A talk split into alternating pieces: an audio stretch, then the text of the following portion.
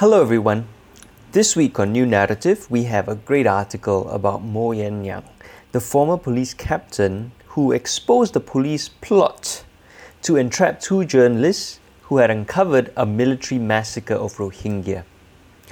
He was then showered with awards and praise, but these have shielded him from questions about his own potential involvement in the killings, and he's now running for political office in Myanmar.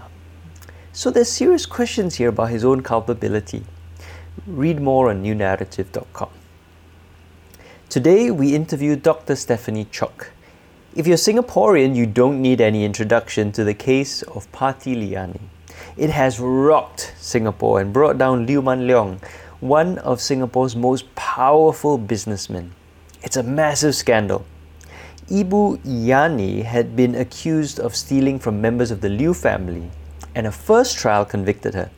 This sentence was then overturned in the High Court, and serious questions were raised in the High Court judgment about the police handling of the investigation and the conduct of the first trial. It's been a huge mess. Steffi is a home volunteer who has been part of the team supporting Parti Liyani from the beginning of her ordeal. And so Steffi sat down with me to give an inside view on the case, and we talked about the handling of the investigation by the police, the problems with the trial, and how this is not an isolated incident, but related to broader structural issues plaguing Singapore. This is a really important interview, and I really urge you to listen to it. And as always, if you like what we do, if you appreciate what New Naratif does, please do join us as a member, newnaratif.com slash join, or donate to us at newnaratif.com slash donate. We really need your support to keep producing this sort of really important reporting. Hello and welcome back to Political Agenda. And at the end of a very long and interesting week for New Naratif, we have uh, yet another really, really good podcast for all of you. We welcome today to the show uh, Stephanie Chok. Hi everyone. Dr. Stephanie Chok. Sorry, yeah, I should yeah. I should specify okay. you have a PhD. Stephanie Chok's fine. Yeah. No, no, it's important. It's yeah. You earned it. Uh, who will be talking to us today about the Parti Liyani case. And uh, even though lots is happening to New Naratif, we can't lose sight of the fact that New Naratif is here to be a platform to tell stories that um, may not be carried in other media outlets uh, and to tell stories about the marginalized, uh, to give a platform to people whose, whose stories might not otherwise be told. Uh, and so I'm very, very excited and very glad to have Steffi here today to talk about uh, Ibu Yani. So mm. welcome, Steffi. Thanks. Thanks, PJ. Thanks for having me. So let's let's start for the audience by explaining um, your connection to the case and your relationship with Ibu Yani. Yeah. Okay. So um, at the time when um, Yani was issued the caution statements in August 2017, I was the case manager at Home Shelter and therefore uh, took on the case. You know, I was working there at the time, and um, I reached out to uh, defense lawyer Anil Balchandani and had requested that, uh, that he take on the case and represent so, Yani. Uh, so Yani came in to, or was this uh, through the police? You heard this through the police, or Yani herself came into home? Oh, so Yani had already been staying at home shelter since December 2016. Okay. So at the time when she was arrested and uh, came out on bail, she didn't have a place to stay, and therefore she ended up at the home shelter because we run a shelter for distressed domestic workers. Uh, so she'd already been staying at the shelter since December 2016. And at the time when she was issued the caution statements um, and she was charged, or was when things kind of like really kicked into a gear where we had to get legal representation. And we knew that um, uh, the decision then was to claim trial because she said that she was innocent and that she didn't do it. Right. Yeah. And so, how is Ibu Yani today? Is she is she all right? How is she doing? Is she back home in Indonesia? Uh, she's currently still in Singapore. Um, she's on a special pass still, and um, it is unclear exactly when she will go back to Indonesia, um, as there are still matters to be dealt with. But we hope that she can go back soon. She's very eager to return to see her mother, whom she has not seen for almost four years, and her mother's uh, quite elderly. Yeah um, emotionally uh, she is really relieved and happy at the acquittal. Uh, she's expressed that she's a little bit uncomfortable with the publicity, like being recognized now that she's outside. Of course, she's also very heartened by the shows of support um, by others, but she has been incredibly stoic and strong throughout this entire time, which I think is also why um, she was able to. Uh, we were able to support her through this. It's also partly because um, Yani of of Yani's resolved and conviction that uh, she's innocent and she wants to fight the case to the end. Yeah, I mean, she must be amazingly strong because uh, you know dealing with the Singapore justice, legal and justice system, four yeah. years, and um, not bending or breaking, um, and all the pressure placed upon her. Yes. Right, and even now, I'm quite I'm surprised she's still she's still here because but the the you, the police still need her help was it you said yes so currently the situation is that um, there are indications that uh, they will still need Yani here for a while but they haven't specified for how long but our hope is that and her hope is that she can return um, to Indonesia soon yeah right. And and what exactly was your role amidst all this?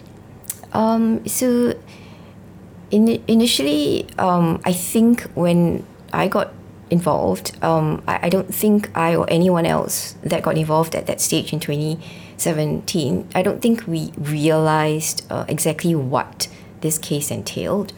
I think we responded to each action item as it arose, right? And as we got more familiar with the case, then um, then Anil would just assign tasks to us, right? So maybe it was trying to find out more about um, how watches are valued, right? So uh, then he would just give instructions as if um, I was a magician, like, go find me a watch expert. sure, no, why not? That'd be the easiest thing in the world to do, right? Um, yeah, this knife, Jami, it's a Singapore company. Go, go find out more. so um, it, it, I was, I'm not legally trained. Yeah. Uh, so initially, I was like, oh, how can I assist a lawyer? This is a legal case, right? And I think initially, a few of the other volunteers also felt that way.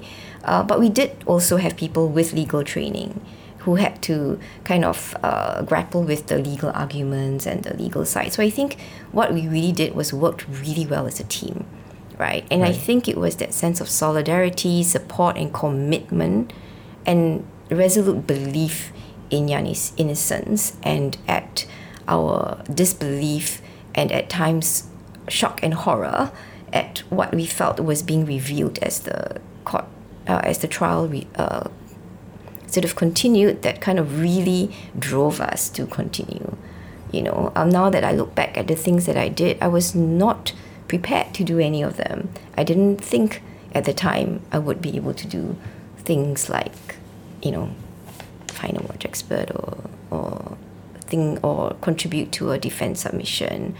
Um, but those were things that we all pitched in to help with, and Anil just kind of led us through that process, and uh, we just pieced everything together, always as a team. Wow. Okay, so let's talk about the case. Yep.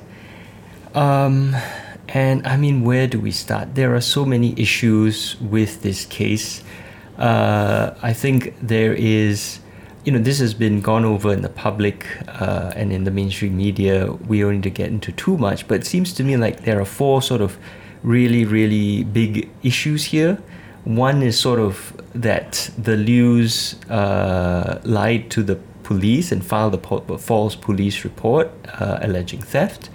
Uh, another is, is how the police then investigated and the uh, break in the chain of uh, evidence, uh, in, in the chain of custody of evidence um, and the sort of collusion then that the Liews demonstrated on the stand, and the infamous uh, wearing women's clothing issue, and and of course then the behavior of the uh, officials involved, especially the.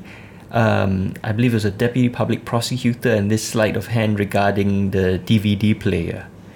And I mean, it just seems like um, you know it's not even one thing it's it's one after another where the whole system should have caught these things and at some point someone should have said wait hold on stop you know justice is not being served here so from from your your perspective, right? What what happened? How you know how did all this go wrong? It's extremely baffling uh, and aggravating to have watched this unfold over the last three years and nine months. And for the longest time, um, it was so difficult to talk about this because as the trial was ongoing, there were concerns about sub judice. But like you said, there were so many things that were unfolding, and, and every day after another day of trial will be like, what just happened there?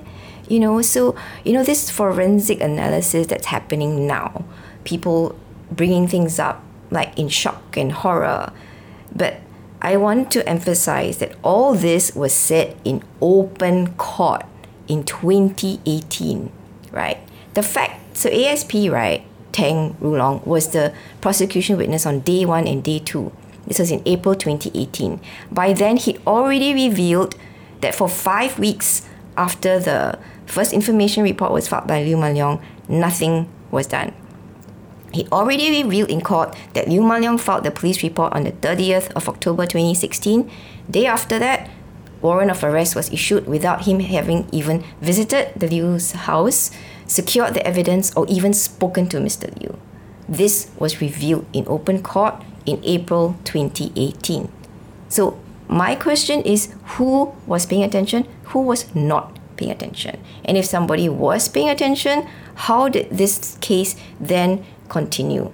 We then also have on day two the crime scene specialist, right? So he testified that um, he was with uh, ASP Tang. They went to Karl Liew's house, they went to Liew Mun Leong's house. By that time, the three jumbo boxes that were involved in the case where the alleged stolen items were from, they'd already been shifted from the alleged scene of the crime, from Mr. Liew's house to Karl Liew's house. So no longer are there three boxes in Mr. Liew Mun Leong's house.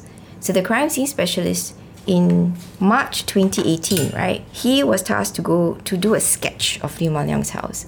And in that sketch, he drew in three jumbo boxes. But by that time, there were no longer three jumbo boxes there. So our defense lawyer asked him about this, right? And he admitted that he drew in the three jumbo boxes not based on contemporaneous evidence, meaning at the crime scene, um, my assumption is you just draw what you see. But he drew the three boxes based on ASP Tang's instructions. Wait, wait, hold on. Why, why do we have someone drawing it? Don't they have cameras? I don't understand this. Yeah, exactly. So I don't understand that process as well. Why did you draw a sketch, not based on what you saw, but based on the instructions of ASP Tang, even though by that time there were no longer three boxes in the house? One or two of those boxes had already been removed and was sitting in Karl Liew's house. So he, he instead of taking a photo, he draws a sketch on the ins- and and this sketch is then becomes evidence and is you know brought into the trial, and he actually admits that on the stand that he he actually didn't see the boxes. He just drew them on these instructions. He couldn't fully remember at the time on the stand, but then when asked whether or not that, that but then he also testified that he had been to Karl's house prior to that and that there were already boxes there. So clearly it's not possible that there were still three boxes in Liew Mun Leong's house on yes. the day that he drew the sketch. And then he admitted that he drew the three boxes in on ASP Tang's instruction. Okay. So red flag? Yes. Yeah. Okay. So this this this whole thing is is um, I mean it's just the the you know, for me, right, uh, a police report is issued against New Narrative on a Friday, and I'm in the police uh, being questioned on a Monday, right? Mm. It's literally less than one working day. I was, you know, from one to the other. Mm. But for for for this, it's like there's no investigation. There's just a warrant issued.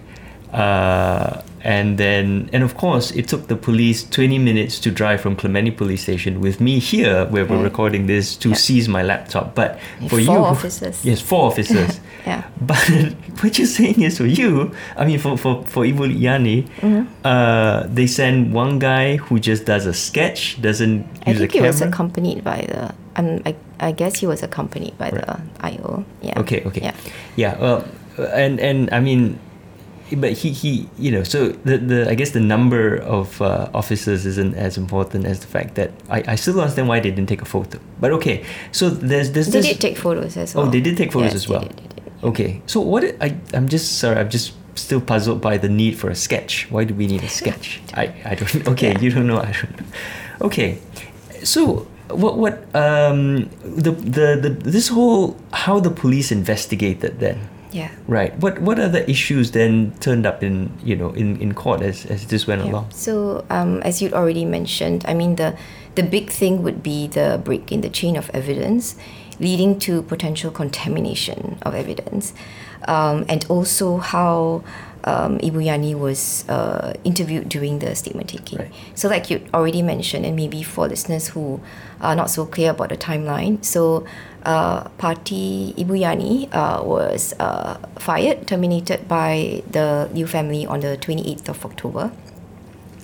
And um, in the process of packing, you know, there were three jumbo boxes that were ordered for her, and the items were placed inside with the assistance of the two drivers. On the 29th, uh, the Liew family, Heather, Karl Liew, and uh, Mrs. Liew or Madam Ng opened the boxes, uh, claimed that there were alleged stolen items in there. On the 30th of October, Liew Mun Leong files a police report saying that Parti Liyani had stolen items from the family, and subsequently, ASP Tang issues a warrant of arrest without having visited the house to secure evidence, without having visited the scene of the crime, and without having interviewed Mr. Liew Mun Leong. And there's five weeks of inaction. Right. So this is 2016, right? Yeah, So 2016. So 30th. five weeks of right. inaction, and as you have contrasted compared to how quickly they moved uh, when your uh, fully police report was filed against you. And then in December 2016, 2nd of December 2016 is when Parti flies back to Singapore and she's arrested at the airport. And the- at this point, she has no idea that any of this is going on. She's just coming back to look for work. Yes, so she had no idea a police report was filed. And you know, somebody, I was having a conversation with someone the other day, and the person said, you know, she had no idea. So she could have just stayed in Indonesia and then five years later decide to come back for a holiday and she'll be arrested at the airport. Can you imagine mm-hmm. that? but anyway, so she came back on the 2nd of December 2016. Uh, she was arrested at the airport, uh, brought to remand at Tanglin Police Station. And that was when the police realized, oh, you don't have those things they accused you of stealing. Oh, the boxes are still in Mr. Liew's house. Okay, let's go make a visit. You know, this is uh, something that also puzzles me. How can someone steal something if it never actually leaves the house that it was supposed to be stolen from? Right? So I've been asked that question so many times. yeah. So in court, I think what ASP Tang, I don't think I can remember his exact words, but it was something like how it was removed from the possession of that person. So yeah. So anyway, it was classed as theft, right? So that at that point. They visit the house and Yani is questioned. She's questioned twice um, I mean, first of all, you have to imagine how shocked she was, right? You arrive in Singapore, you have no idea that this police report was filed, and she was handcuffed, taken into custody, questioned about all these things, and she's like, "What? The boxes never arrived. I don't know what items are you talking about." And the first time she's interviewed by the police um, is after she's arrested, when she's really confused and shaken and shocked and upset, and they interview her without any items the items are not physically in front of her. She has no photographs of the items. They're just verbal descriptions of what the Liews have accused her of stealing. And she's interviewed without a Bahasa Indonesian speaking interpreter, right? Right. And if you see the statement, it says that the statement was read to her in English and she was interviewed for over three hours Right. right? Then subsequently, I guess they finally make the visit to the house, and then they have photocopies, like blurry, indistinct black and white photographs of the items. And then she's woken up at like 1.44 in the morning, still in remand, interviewed again by the same IO, this time without a Bahasa Indonesia speaking interpreter. They would have had enough time by then to get one. Yeah. Uh, the statement was recorded in English, read back to her in Malay. Uh, for four hours, she was uh, interviewed and she was Wow. asked 108 questions just based on black and white photocopies of the photographs. And these two police statements were adduced in court by the prosecutors to try and impeach her credibility. These two police statements that were taken at this Right. time under these circumstances. Now it's it's it's important to note this is actually is, is it is is it it's actually a violation of her legal rights uh, that she is interviewed without an interpreter present right isn't is is this under the law you you can you are supposed to have someone who can actually speak your language or is this a gap in the law where there is actually no requirement Okay, so in in in court, um, what IO Amir was saying was that, you know, um, Parti implied that she understood, you know. But I think in Justice Chan Seng Onn's uh, judgment on page thirty-seven, uh, para seventy-four and seventy-five, um, he talks about this bit, right? Uh, the p- statement made by a person examined under this section, the statement must be read over. If the person does not understand English, be interpreted for a pers- for the person in a language that the person understands. right so Right. this is the procedural requirement in the cpc, CPC. So- what does that stand for Uh, a criminal procedure. Code, Code, criminal Yeah. procedure code well it's the it's the law basically that they have to do this interpret in a language that the person understands. Yeah. So I think what uh, the police officer was trying to say in court that but Yani understands Malay, understands English, right? But then Justice Chan, bless you, Justice Chan. if I see you on the street, I know it might be if it's if it's appropriate, I will give you the biggest hug in the world. But it's probably not appropriate, so I wouldn't just give you a high five. Um, okay, so Paris seventy six, right? Justice Chan says non-compliance with the procedures under Section 22 of the CPC can nevertheless diminish the weight of the statements. So appropriate weight must be accorded to the statements when considering the specific answers relied on by the judge for the conviction. Yeah. So so so basically, uh, to translate that into normal speech, she's basically interviewed in a language she doesn't fully understand. It's not her native and it's- language. yeah, it's not her native language. This is not justice. This is not fair. And um, and then that statement, which she does not fully understand, is then admitted into court as evidence and relied upon in her first conviction. Yeah, so it was basically used, uh, it was introduced by the prosecution to impeach Parti's credibility, and it was used by both the prosecutors and the judge to uh, imply that Yani was inconsistent and not credible as a witness. Right. Golly. Okay. Yeah. And I have to add, you know, 108 questions in four hours is a lot. And it's, you know, it's a bit of a rush. I, I got four and a half hours. I only had like 65 questions. And in you know. English, right? Yeah, I know in English, of Yeah, course. Yes, yeah. yes. Whereas for her, it was in a language she did not understand and she's being rushed through it.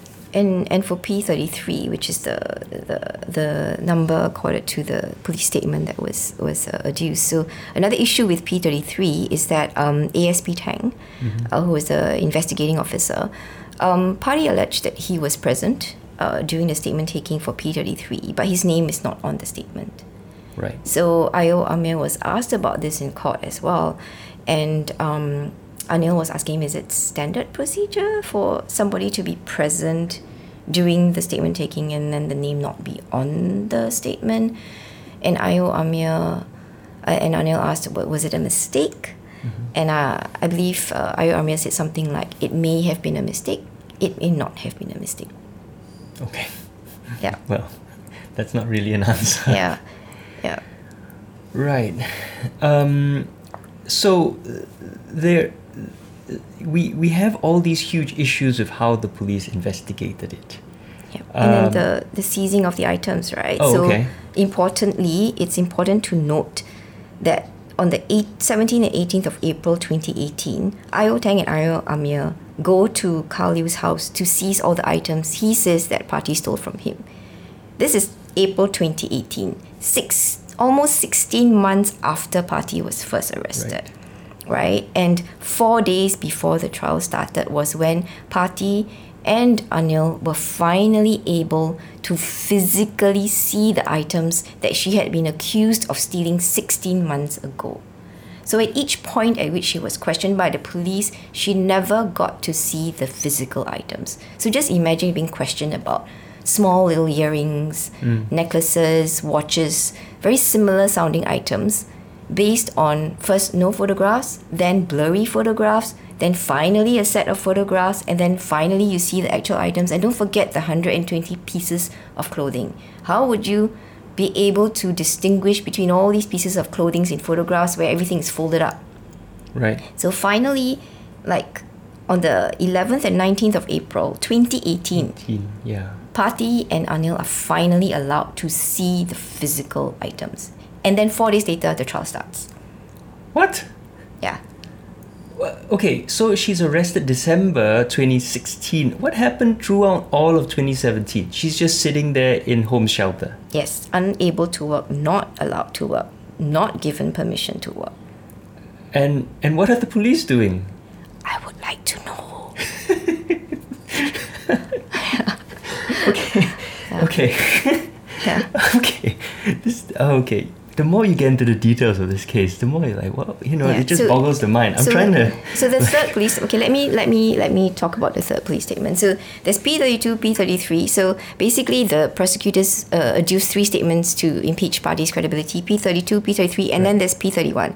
P thirty one was taken in twenty seventeen. This was when the case was temporarily handed over from ASP Tang to ASP Lim Hui Shan. Okay, so finally there are color photographs. Finally, there's a Bahasa speaking interpreter. But um, the number of questions, she, it was a four hour, 15 minute interview. She was asked 70 questions and she was asked to go through 119 photographs over 29 pages during this time. And Lim Hui Shan, in court, testified that yes, she was going through the statement very, very quickly. And imagine she had to speak in English, it had to be interpreted by the Bahasa speaking interpreter into Bahasa. Yani will say something in Bahasa, it has to be interpreted back into English. Over 199, 119 photographs in four hours for 70 questions. So the, the opportunities for mistakes, misinterpretations uh, are really high. And Yani testified in court that the interpreter was going so fast, speaking in a mix of Malay and Bahasa Indonesia, and it was really confusing for her. Yeah. So I believe that uh, Chan Seng Onn also took that into account. And so this is what was it? August 2017. August, uh, no, sorry, May 2017. And then she was charged on the 28th of August 2017. Right. So all this was taking place all the way from December 2016 to 2017. And then the items were seized, finally seized in 2018.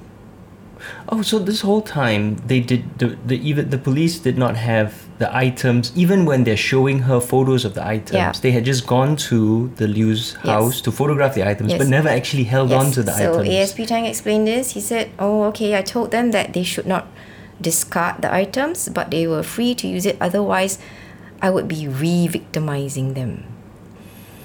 Did the police offer any reason for this long delay? Is this standard? You know, f- I think for me, for our audience listening, Mm-hmm. like, is it is it standard to have this massive delay between uh, arrest in December, a sort of re-questioning in May, a charge then in August, and then a trial in April 2018? Like, this is seems like a very very long delay. That that's a question for the police to answer Right. because I'm baffled as well. they do say justice delayed is justice denied you know and it seems very unfair um, that she's sitting yani ibu yani is is just stranded and unable to work for for 16 months Yeah, the, the implication of the delay is also significant, and this was what defense raised and, and and Justice Chan also noticed was that the contamination of evidence. Right. Right. So basically, the fact that the items were unsecured, Yeah. meaning the boxes were open and then Yeah. just left there uh, for months. So anything could have been put in or taken out by anyone yes right? Um, there's no way of ensuring that the police had in hand contemporaneous evidence of this alleged crime scene, right? And then items were shifted, right? They were shifted from Mr. Liew Mun Leong's house to Karl Liew's house. And then he'd use items, they were taken out of the box, put back in the box. Some of the kitchen utensils were used, Mm. you know, by him to collect curry right when he bought prata. So, and then by the time the police actually went in April to collect items from Karl Liew, three items that he alleged were stolen from him were already missing. Right. Right. So, you know, these are stolen items. Evidence had gone missing, right? And the evidence had been tampered with because the packaging for some things were also gone. Yes. So, um, the contamination of evidence, I feel, is a very serious consequence of these delays. Right. Yeah.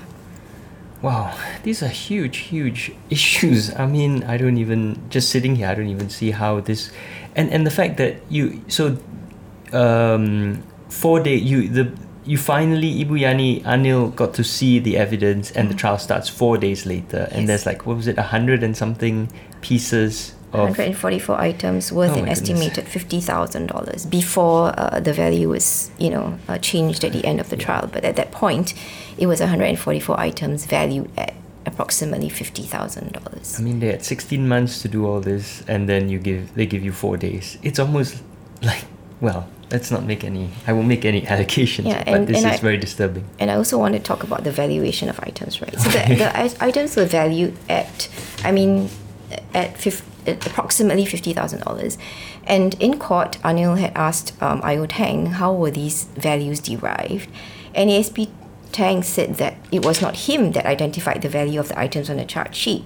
It was conveyed to him by the individual complainants. So basically, whatever value is on the chart sheet, it was simply told to him by the Liew family. So Mr. Liew would say, okay, this is my item, it cost this much, and IO Tang would just write it down. And there was no um, documentation provided by the Liews to support the prices that they've cited. So Karl Liew, for example, says, Yani stole this Gerald Genta watch from me. It's worth $25,000. So this is a watch with a broken strap, a missing knob, and the mechanism is faulty. So he was asked in court, uh, how did you come to this value of $25,000? And he says, oh, uh, I believe it's a famous brand. My impression of an expensive watch is something that is worth more than 20000 so $25,000. So he just pulled it out of air, basically. There's, I mean, he, did did he actually? He's not saying I bought the watch, so I know how much it costs. He's just saying It was a gift from mm, his father. This is what he said, and then he estimated at that amount because, you know, he, he, he had an impression that it was an expensive watch, and an impression of expensive watch would be one that costs above twenty thousand dollars, and then so he valued it at twenty five thousand dollars. You know, this also says a bit about him that an expensive watch is above twenty thousand. For me, like an expensive watch is above hundred dollars, right? But he starts at twenty k. Yeah, and then there's the Helix watch, right? So um, that's a watch that Karl said that Parti stole from him, and that he valued at uh, fifty dollars. So he was asked uh, on the stand, "Why did you value it fifty dollars?" He said, "Because it's an ugly-looking watch, and therefore I would think a watch like this, like ugly-looking watch, would be maybe hundred dollars. But then because it's so ugly, he divided it by two, and he got fifty dollars." And then our watch expert, uh, horologist um, Eric Ong, he on the stand looked at the Helix watch and he said, "That's a dog gift. You get it free when you buy Shell oil. It is a, very low value watch. It's worth nothing." Yeah, and when he looked at the Gerald Genta watch, he said, "This watch." According to his expert witness, and he's a trained horologist, right? He, he, he can even value gemstones. He said that this watch, in its current condition, is worth no more than $500 the watch that Khalid valued at twenty five thousand dollars. And throughout this time, nothing was done to value any of these alleged ex- expensive items or ascertain um, their condition. If I remember correctly, some of the items were rags that were then reclassified as, as clothes or something. Oh, one of them, yes, that rag. So uh, among the clothing that Karl accused Parti of stealing was a rag that Parti had used in the house to clean up. It was like a used T-shirt, and ended up in the pile of clothes that Karl had accused Parti of stealing, including her own clothing, of course. Right. Yeah. So there's one piece of evidence I wanted to ask about, which was the video. Because that seems to be another piece of evidence which was really, really mishandled. Because apparently the video was introduced to show the extent of Ibu Yani's theft, but the prosecutors didn't play the audio, and the audio was very revealing. Could you talk, talk a bit more about that? Okay, so um, So there were some issues with that. So first of all, the video was only introduced when the trial started. So Anil was also like, mm, shouldn't evidence have been submitted before? But um, the video was a recording that was taken on Heather's handphone on the 29th of October when they uh, opened up the three jumbo boxes. So um, what they said in court was that, oh, you know, we opened up the boxes and we realized all these things. So they, they, they took a video recording. But this video recording was not taken at the start of when they opened the boxes. So it's not clear what the seal status of the boxes were, whether they were actually all sealed at the point at which they had taken them out. Um, so by the time uh, you see the video, you just see lots, the boxes are already open. You see um, piles of things just kind of littered all over the floor. It was like a huge mess. And then you also see a emptied out black trash bag, which is quite significant for us at the appeal stage. So you can see this video, but then if you listen to the audio, uh, it's actually not. It actually kind of contradicts what the views have actually said. So we got a, a court accredited translator to transcribe the video. So I'm going to read out the transcript of the videos and I will play all three characters Madam Ng, uh, Karl Liew, and Heather. Okay, so this is the video. Uh, I'll just set it up for you. So this is the video where they have opened up the boxes, and And, and then when they submitted this video, what, what, what was it supposedly evidence of? Uh, okay, so the prosecutor submitted it to show that, uh, look, they opened up the boxes and these are all so many stolen items from Parti Liyani. Okay. Right? Okay. So, but then if you listen to the audio, and this is the court accredited transcription of the audio, it goes, okay, so this is Madam Ng. The Karanguni man helped me to move. And then Carly goes, Ma, you cannot get the Karanguni man here. It's still her things, Mom. Then Madam Ng goes, Huh? Cannot? Then this is in Chinese, right? 那还是她的东西, that's Heather, which means these are still her things. And then Madam Ng goes, 她的东西不可以拿, her things cannot 拿. Then the man, uh, Karl Liew goes, jewelry 嘞, she still has jewelry 嘞. Then Madam Ng goes, Huh? 是假的啦，那这那些。so madam goes, huh? Those are fake lah, those. And then uh, Karl goes, 金的, which means gold. And the young woman, which is Heather, goes, 那是真的. Some are real. And then the man, Carly repeats, 那些是真的, which means some are real. And then uh, Madam Ng goes, 不可能,真的她自己拿.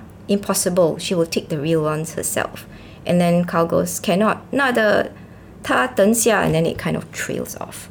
But I guess the most significant part is Madam Ng starts by saying, the Karanguni helped me to move. And Karl goes, Ma, you cannot get the Karanguni man here. It's still her things, Mom. Hmm. So they they actually admit in that video. So so Karl in court, right, says, We opened the boxes, oh it was so emotional, all my things, such sentimental value. But what you see and he, what, what you hear in the video is Mrs. Liew actually wanting to just discard everything and call the Karanguni man. And Karl admitting those are still her things, mom. So the fact that the prosecutor introduced this video and, and the audio is actually so contradictory to their account is also something so baffling. And we we um, actually produced the, the transcript of this video at the High Court appeal on day three to Justice Chan. And at that point, Marcus Foo actually stood up and objected. He said, This "Oh, is the pros- public, pro- prosecutor. pub- he said, "Oh, you cannot introduce new evidence now." Yeah. And then Justice Chan was like, "You don't want me to read the transcript? Well, okay, then just play the video and let me hear the audio." So they played the video again, and everybody in court could hear Mrs. Liew going, "Call the Karanguni man," and then Karl going, "You cannot call the Karanguni man here, ma. It's still her things." Wow. It's, so like, why is he the only one paying attention and wanting to hear these things? And and the the when the first time the video was played in court, there was no the audio was was not played along with the video in the first trial. Um, um, I believe it was. Oh, it was. yeah. So, you know, we've covered like two mas- ma- massive issues, right? The the chain of custody of evidence and the the recorded statements uh, and the inaccuracy and all that. Let, let's talk about what happened in court and how, uh, first of all, um, the putting the the Liews on the stand and they say a lot of really contradictory things, which, um, and of course, there's the most infamous remark about wearing women's clothing. Uh, I mean, was there any sense when you were sitting there in court that this these were not credible witnesses, at least in the first trial? That would be an understatement, but um, I mean, I I was not allowed to attend the trial. Uh, at at some point, Anil had intended for me to uh, be called as an expert witness for the defense defense side. So until that point, uh, I was not able to attend the trial as a potential witness. So I was just reading uh, belatedly all the notes of evidence to kind of get up to speed with what was happening in court. So what I'm sharing is from the notes of evidence. Uh, of course, I was kept up to date by what was happening on a day-to-day basis, but um, there were a lot of things that were revealed in court that were extremely disturbing and we when we were putting together the defense submissions, we had highlighted um, for each prosecution witness what were some troubling aspects of what they said in court. So for ASP Tang, it was uh, you know the breaks in the chain of evidence. For uh, the crime scene photographer uh, Go, it was the the fact that um, he drew the sketch with the three boxes in when they were not there. Um, so, um, for example, um, Madam Ng, uh, Mrs. Liew, um, she, I think, was trying to support uh, her son's evidence. So Karl had said um, one of the uh, one of the items on the chart sheets Karl claimed as his were kitchen utensils that Parti herself had purchased. So these include uh, steel pots, uh, this kind of like ceramic pots, uh, forks, knife, uh, forks and spoons, chopsticks, and two knives, a pink knife and a black-handled Jame knife. So Karl's uh, version is that he'd purchased these items when he was studying as a student in Wales, Cardiff, and that he shipped them all back after he'd completed his studies in around 2002. So we'll come to Karl's Karl later, but Madam Ng uh, had said that when Karl um, shipped the items back, uh, and she was asked where were these items kept in the house, and she said, uh, "Ibu Yani packed them." And Anil kept saying, "Are you sure it was Yani that packed these items?" Said, "Yes, yes, I'm very sure. It's her job. She has to pack these items. It's her job. She packed them." But then Anil kind of then pointed out that this this happened in 2002. Yani was not hired by you until 2007. So it would have been physically impossible for her to have been the person to have packed these items in your house. But she continued to insist that it was Yani. So um, I, I think that was to me very clear because she's saying something just quite impossible to have happened. Yeah. Right? And then Karl, back to Karl Liew and the kitchen utensils. So he says he shipped all these things back. So the pink knife, which uh, Justice Chan also spoke about um, in his High Court judgment. So this pink knife is quite a modern looking knife. It's a knife with like little cut out hearts and, and sort of pictures on it, right? And Karl Liew admitted in court that this is a very modern looking knife. Probably wasn't available in 2002 in the UK. So he himself admitted that it probably wasn't possible for him to purchase a knife like this in 2002, and yet he claimed ownership of it and explained that these were things that he bought in 2002. And then the black knife, which is manufactured by Jame, which is a company that, based in Singapore. Our defense witness, Ms. Tew, came to court and said this black knife was not manufactured until 2006. Huh. It was not available in 2002. So then later on, um, when Karl was questioned about these kitchen utensils again after this, he says, Oh, uh, I bought it in the season of time. It's another very memorable phrase from Parti Liyani's trial. So he, he means he had just bought it in the past and he doesn't remember when. Yeah, it's trying to. I guess it's a, it's a, it's, a, it's stretched now to from two zero zero two to the season of time. okay. Um,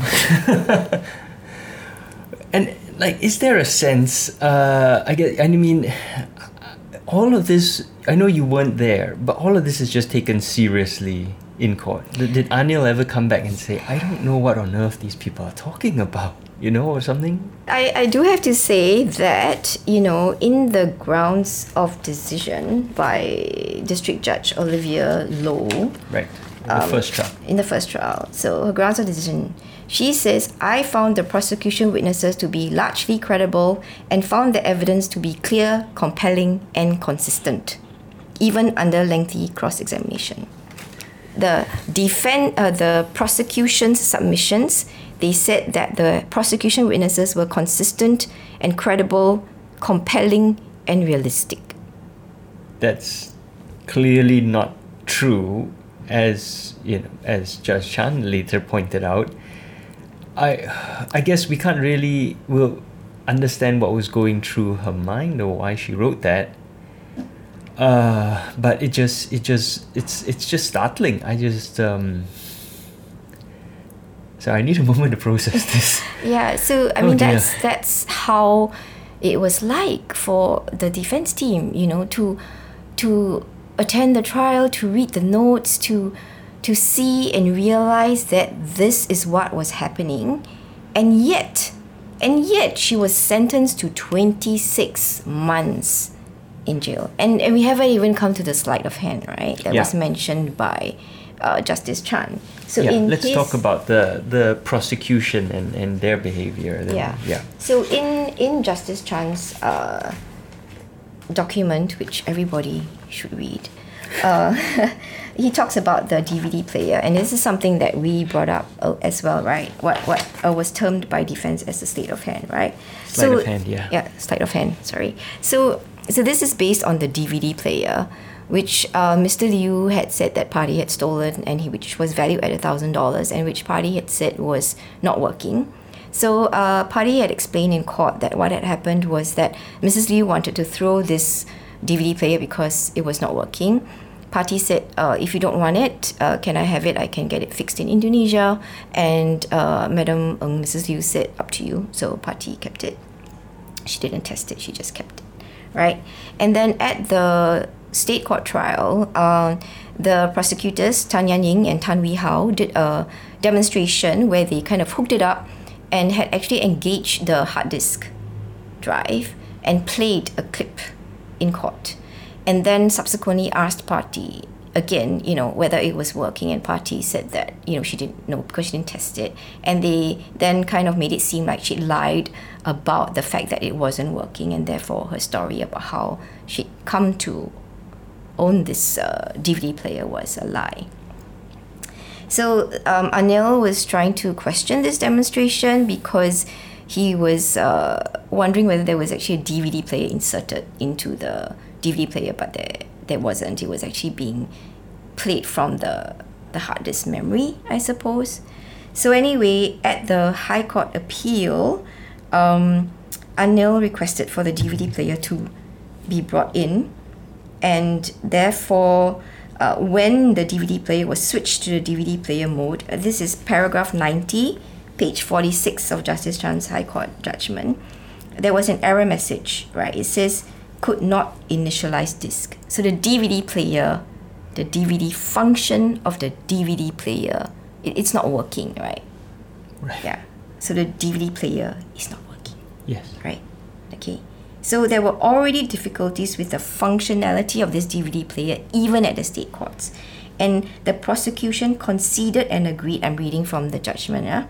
On appeal, the prosecution conceded and agreed with the defense that during the trial below, there were already difficulties with the functionality of the Pioneer DVD player in playing the DVD disc, but not the recorded clip in the hard drive. This, however, was neither disclosed to the accused prior to the cross examination of Parti on the working condition, nor disclosed to the judge in the trial below. Because they did not, if the prosecution had known of this defect in the Pioneer DVD player during the trial, it should have fully disclosed it. The trial court could be misled into thinking that the Pioneer DVD player was in good working condition when questions were unfairly put to Parti on the basis that the DVD player was still in a good working condition after an incomplete demonstration of its important functionalities during the trial. The rule, and then he goes on to say that the rule against introducing evidence from the bar should apply equally to the prosecution and the defense. Man, I'm dying here. I just. Imagine uh, how we felt. but I don't even. So I don't. I mean, I okay. So we can't speculate on the motives of the prosecutor. I suppose they want to get prosecution, but there's so much going on, and then they do this sleight of hand with the DVD player, but they're supposed to be on the side of justice, not on the side of we must get a prosecution no matter what. And why even bring up this DVD player when you have so much other evidence already? Yeah, I just I I I'm just uh yeah, why? The question keeps coming up. Why? Why did this happen? Why did the judge allow this to happen and, and was so thoroughly, you know, bought into it? And why did the prosecution do this? Yeah, so so I mean, uh, if you read the High Court judgment, right, um, on okay, so back to that. I mean that that Justice Chan had to actually remind everyone that um, that someone is innocent until proven guilty, that yes. the bar is beyond a reasonable doubt. You know, to think that he had to emphasize this in his judgment. So on page seventy six, right, he talks about this, right it is clear that the prosecution is unable to prove its case beyond a reasonable doubt solely on the basis of Karl's testimony due to his evident lack of credibility. I emphasize that an accused person is presumed innocent, and this presumption is not displaced until the prosecution has discharged its burden of proof. It is not the responsibility of the defense to disprove the prosecution's case. That a high court judge has to remind us that somebody is presumed innocent, right? Yeah. And you need, and that there is a certain burden of proof threshold that you need to cross. It's remarkable, you know. And, and I think then this is where I want to make the point that the narrative from this case cannot be that, oh, justice has prevailed you know, we have a robust system, let's tweak a few things, um, throw a scapegoat under the bus, and then it's back to business as usual, right? What this case shows is that you we, we have to ask so many questions about how things escalated from one police report to a warrant of arrest immediately the next day. Subsequently, inaction, delays, breaks in the chain of evidence, contamination of evidence, all these things being revealed in court, and yet pushing ahead, pushing ahead, pushing ahead until she was sentenced to 26 months in jail. And then what it did take was this heroic judge paying attention, right? I know that there are a lot of people applauding Justice Chan, and I applaud him too because he paid attention, he applied legal reasoning and thinking, and he acquitted Parti. But how is it that it took this one man to pay attention for this result and this outcome to be achieved. That is a really, really terrifying thing to realize about our criminal justice system. And that is what we need to think about. We cannot just celebrate this as, oh, yay, justice prevailed. No, that's not the narrative here. It was, despite all odds, it was so exceptional, such a confluence of factors, right, that had to come together for this outcome. And think about the fact that she was actually sentenced to 26 months in jail and that could have that could very well have been the end of this story if she didn't have the gumption the strength to continue to fight this case and anil agreed to do it as well that terrifying prospect is what should drive us now to say no it's time for accountability not celebration yeah that's the thing right the every judge should be like Justice Chan. Every lawyer should be like Anil. But instead, the reason why we're celebrating them appears to be they are exceptions. Um, and what we're celebrating actually should just be the norm. And this Yes. is a this whole case is an indication of very deep seated, deep rooted problems within our system as a whole. Whether it's the justice system, the legal system, um, or you know broader issues of uh, broader structural issues. Uh, people have talked about elitism in Singapore, differentiated treatment for the wealthy and well connected, uh, but also, of course also how migrant workers are treated, and the whole system uh, of you know how we bring in migrant workers and how uh, they're employed and how we treat them. Yeah, and I mean, because you know this case also, I mean, it's drawn a lot of attention um, because it it's sensationalist. Are many parts of it that that draws media attention and scrutiny. But I think what's also important is for us to realize that there are other Parti Liyanis whose cases have not garnered attention, right? Who may not have had the same level of representation. Um, and we need to think uh, Yani's case should open up and uh, we should sustain our scrutiny on all the practices that it exposes, right? And not allow it to be seen as um, if we deal with and handle this case, if we investigate this case, then then we're done. So there are a lot of other domestic workers because when I was working at the shelter, it wasn't just Yani who was undergoing this situation. It was just that hers was, I guess, the the biggest case because of the sheer number of items, because um, of the charges, uh, because of the days of trial that it entailed. But there were also other women who are accused of theft. And I do need to share this observation that theft is is not uncommonly used by employers and it can be very easily weaponized. Theft accusations can be very easily weaponized as a means to make things really difficult for domestic workers or migrant workers.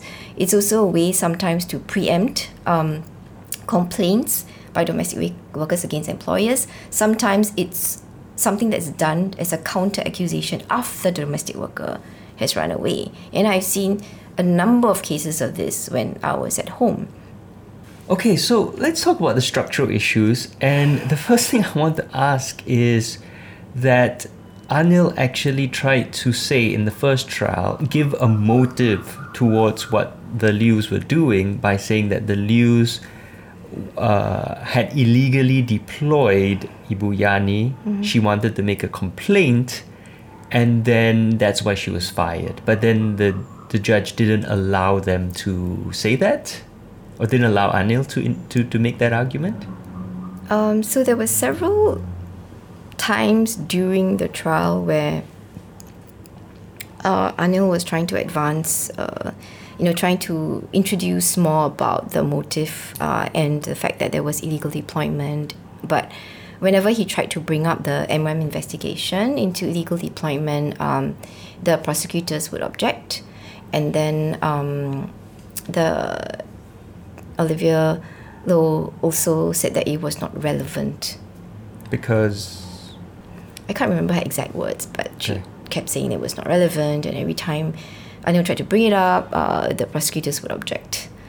Yeah, so it was very difficult for him to fully flesh out that argument because he kept being kind of like held back at every point he tried to raise it. Yeah. But this is this is as as we've been discussing part of a broader pattern where on the one hand you have exploitation of migrant workers and on the other hand the weaponization of theft accusations. Um, ha- and, and you, you've already gone through a number of these cases, so uh, I think we, we don't need to go over them again. But just give us an idea of how many domestic workers are in homes shelter at any given time. About 60 to 70. Good lord. Yeah, and I mean, when I was working there, like at every week, we would have an average of 15 to 20 new runaways every week. So imagine the full year, right? The Yeah. turnover. Uh, yeah, so and there would be a whole range of complaints, right? From salary to verbal abuse to overwork, and then of course some would be those who are there because there's been a criminal charge Yeah. uh, or they're under investigation, Yeah. whether by MOM or by the police. And and if they are the ones that are so there are two types. They could be on a special pass because they are accused of a crime, or they could be on a special pass because uh, MOM or the police are investigating the employer and they are held back to assist in investigations, but they are the Right. victim. Right. Right, So then, right. in those cases, they would be given permission to work. But if you are the one that's sort of uh, accused of a crime, then then you it would be very hard for you to get permission to work. Right. Okay. And is there any like how long do they tend up tend to stay? Because the, the the way you describe is like months, if not Yeah. years, during which Yes. a lot of these. uh, It know, depends. So uh, previously, when we had another situation where she was the victim, um, she she was stuck in our shelter for two years, and she's the one that's the victim. Like there's employers who were accused of physical abuse, right? And she kept asking the police, "When can I go back? When can I go back?" So the length uh, at which they are held back is some. It's it's a huge problem. Yeah. And it's really frustrating because we'll always constantly be chasing down police officers, emailing them, calling them, trying to get some news.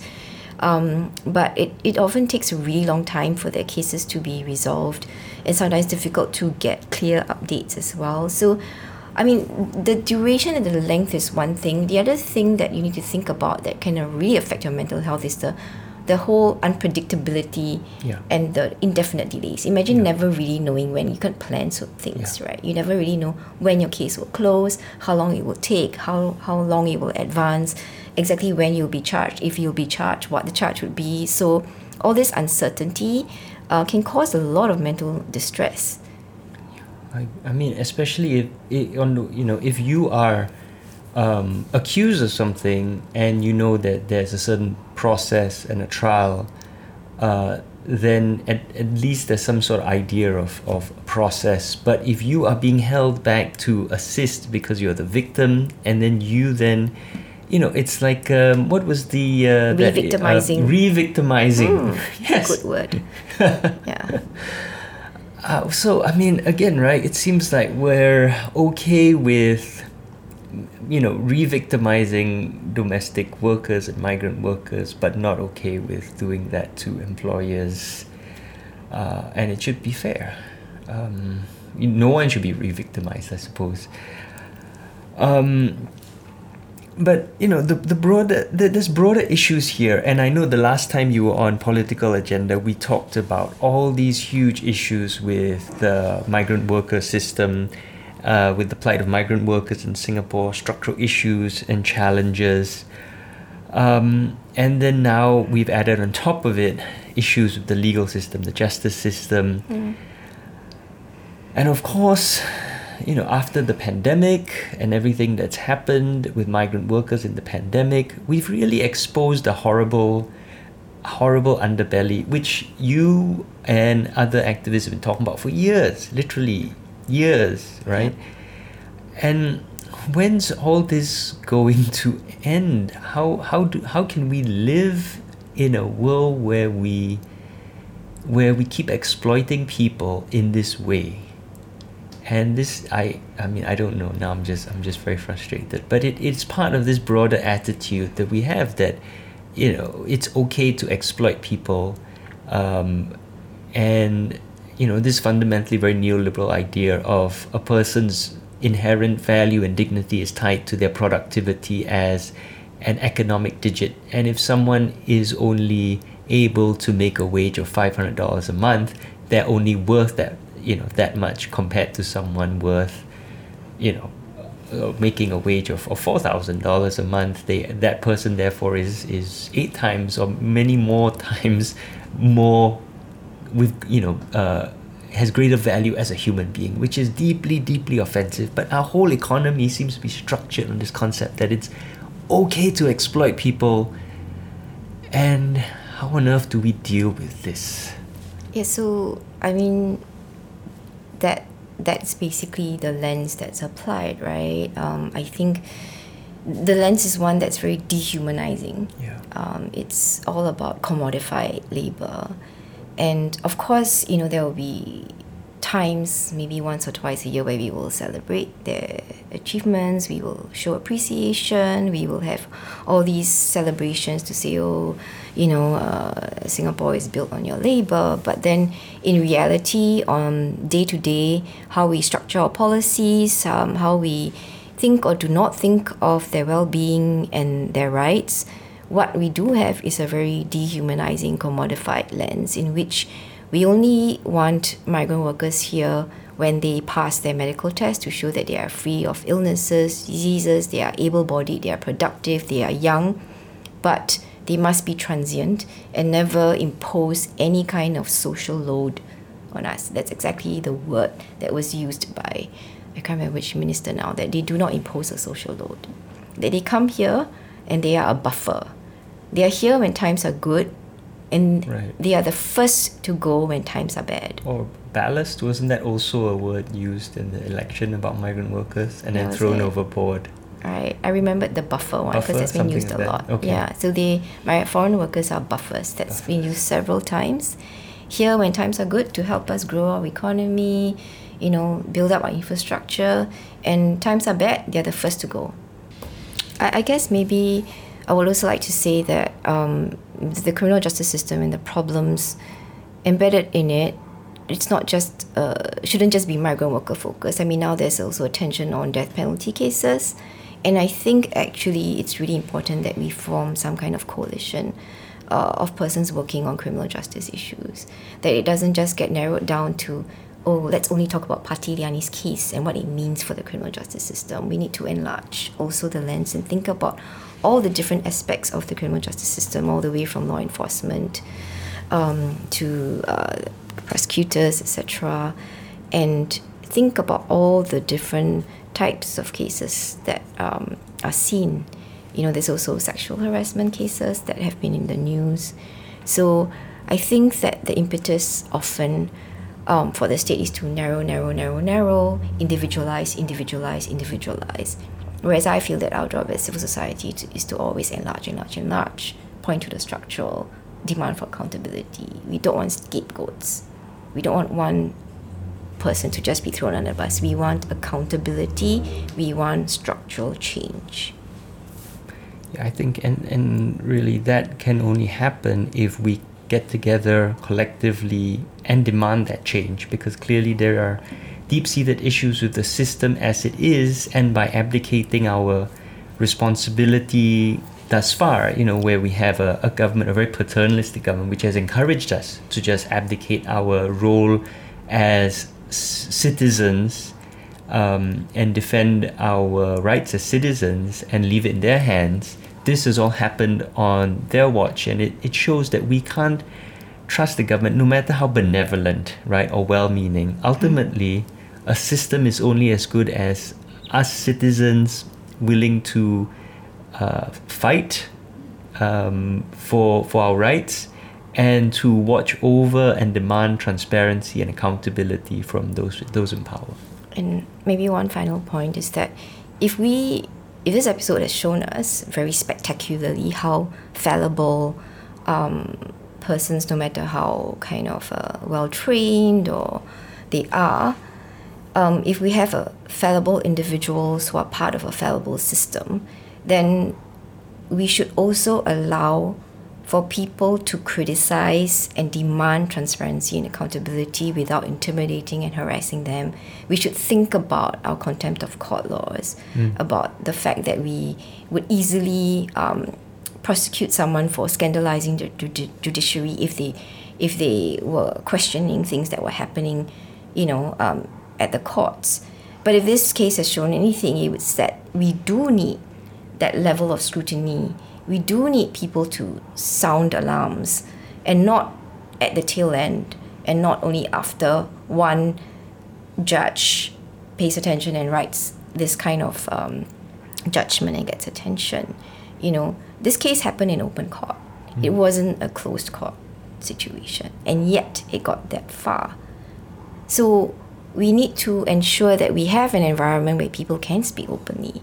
You know, I shouldn't have felt so nervous to talk about this case while it was ongoing, but I was because there was all this concern about, oh, will I be scandalizing jud- judiciary? Will this be contempt of court? So we mm. also need to rethink and relook into that kind of political environment that we have created such that people are fearful to call out behaviors of people in the criminal justice system. We need to show that yes, we are open to that level of scrutiny. We are open to be held accountable. We will not just intimidate and harass and criticize people who raise problems. Well said. So, on that note, I think uh, thank you very much, Steffi, for joining us today.